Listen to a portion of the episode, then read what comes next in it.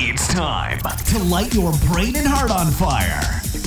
Okay, Google, let's get it. You're listening to the Thomas J. Lyon Podcast. Hey, hey, hey, what do you say? It is Thomas J. Lyon. Welcome to the Thomas J. Lyon Podcast.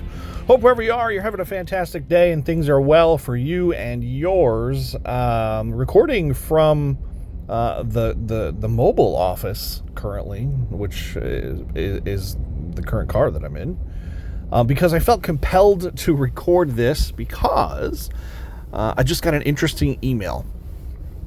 And the email came from Apple. And the email said, Hey, uh, looks like you're trying to reset your password. Uh, go ahead and click here to finish those steps. If that wasn't you, do this, that, and the other. Well, surprise, surprise, it was not me. Um, number one, I don't use Apple products currently. I am so sorry to those of you that are iPhone users and Mac pros. We'll talk about my love for all things Google and Chrome in another episode. Um, to touch on that briefly, everything we use is Chrome. Chrome boxes, Chromebooks, the best Chromebooks, but Chromebooks nonetheless, and absolutely everything we do, including audio and video editing, are all done on Chromebooks and Chrome boxes. A Chrome box, if you're not familiar, is a, a desktop version of a, of a Chromebook, basically. Anyway, I say all that to say this I am not an Apple user. I used to be many, many moons ago. Um, I was an Apple uh, user and had, a, in fact, I had the very first iPhone when it was released. Not the actual first unit that was ever produced, but the first version of the iPhone um, yours truly went out and snatched one up and uh, thoroughly enjoyed my time with the Apple uh, family. However, I'm no longer a member of that family, uh, moving on to bigger and better things. So imagine my surprise when I got this email that said, Hey, uh, trying to reset your Apple ID. Here's what you need to do to change your password. Wasn't me. So normally, under normal circumstances, I would be very surprised at this. Like, oh, that's weird. No, that wasn't me. However, I'm not surprised, and let me tell you why. Uh, and this is going to be a very, very good tip for those of you who maybe experienced something similar. About two weeks ago, I started getting several of these emails, and I did not pay attention to them. I did not. I thought they were spam. I just I was very busy and did not pay a single moment of attention to them until uh, I logged on to my American Express account and saw that somebody had had purchased uh, $500 worth of stuff from Best Buy. Not only did they purchase $500 worth of stuff from Best Buy, but they used my miles and points to pay for it. So frustrating. You know, if you're somebody who likes to earn your points and miles like I am, uh, because uh, again, we travel internationally, we use those points towards our trips um, and upgrades and flights and all that. When somebody uses those, it's like not only a slap in the face, it's like a kick to the genitals as well. It's like, oh man, that sucks. So, on the phone I got with American Express, after they validated my information, they told me exactly what happened. Um, somebody hacked my shit. Not only did somebody hack my shit, but they called in to American Express and validated themselves as me. So they had, in order to do that, and the guy explained it to me, in order to do that, they had to have full card number, security code on the card, my PIN number, my full address, my date of birth, the last four of my social. And if that wasn't enough, well, screw it, that is enough.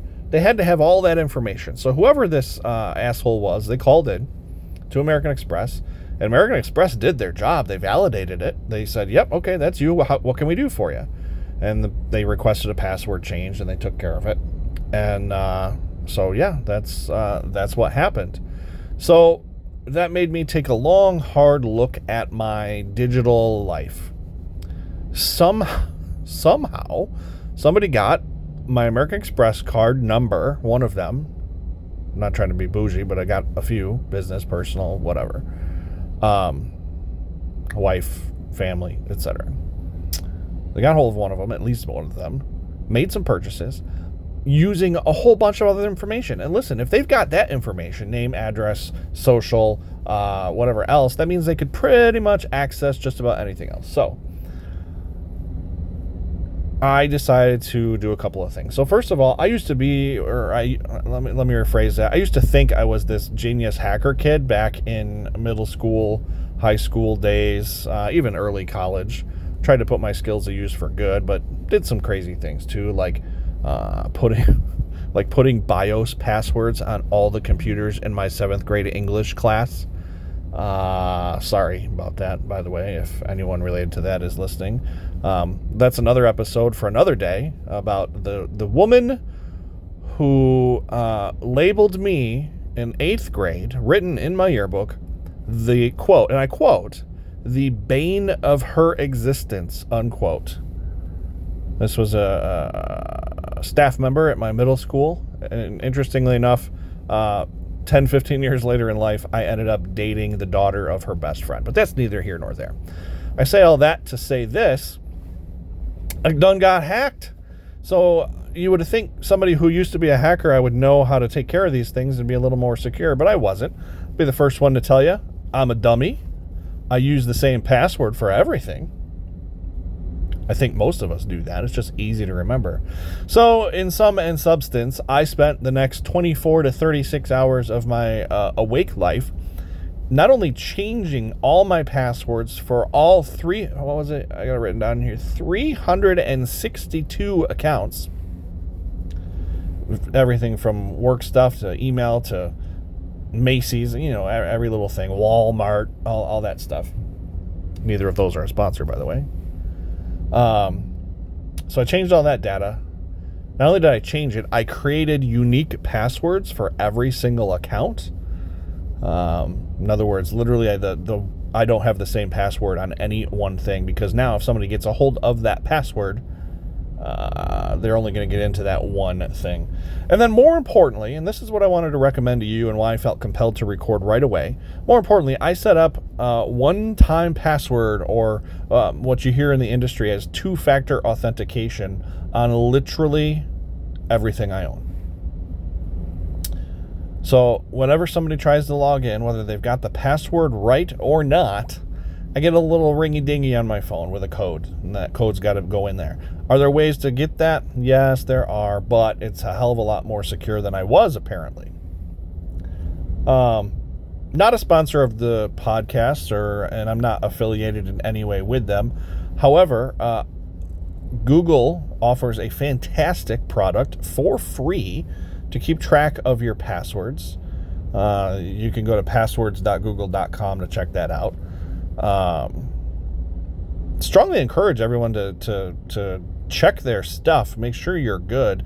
And if you get a weird email from anyone that seems legit, hey, did you just try to change your password? Or hey, follow these instructions to change your password. It might be spam. It might be somebody trying to get you to give them information, but it might be a legit email from somebody who is trying to do it. Uh, and you need to get on that right away and make sure they're not successful in changing your stuff so they can get in and steal whatever else. Um, American Express uh, was super cool with me, as they always are. Um, took care of it immediately, right away. Um, the person I spoke with identified um, to me that they can't release it to me, but they do have a recording of the person that called, and that they would be working with Best Buy to uh, to figure out what happened, and they would worry about prosecuting if at all, whatever. So, me being uh, Detective Thomas J. Lyon, I said, That's not good enough, self. Call Best Buy and see what they ordered. So I, did, so I did. I called Best Buy. And I'm thinking it was going to be, I don't know. So, so it's 400 bucks even, by the way. 400 bucks even. I'm like, hmm, no tax? Weird. Where was it being shipped to, right? Like, what's the address? Is it someone I know? You know, is it an enemy? Uh, is, is it a friend? Is it, you know, is it a family member that maybe was trying to surprise me with a gift using my own money? I don't know. But I wanted to find out what was bought and where was it going. So I called Best Buy which, if you've ever done, is quite the fiasco.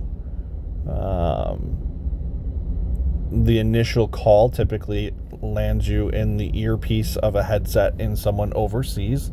Not that there's anything wrong with that.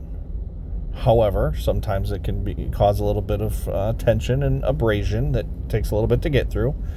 Um, but I finally talked to somebody that knew what the hell they were talking about, and they were able to locate the order.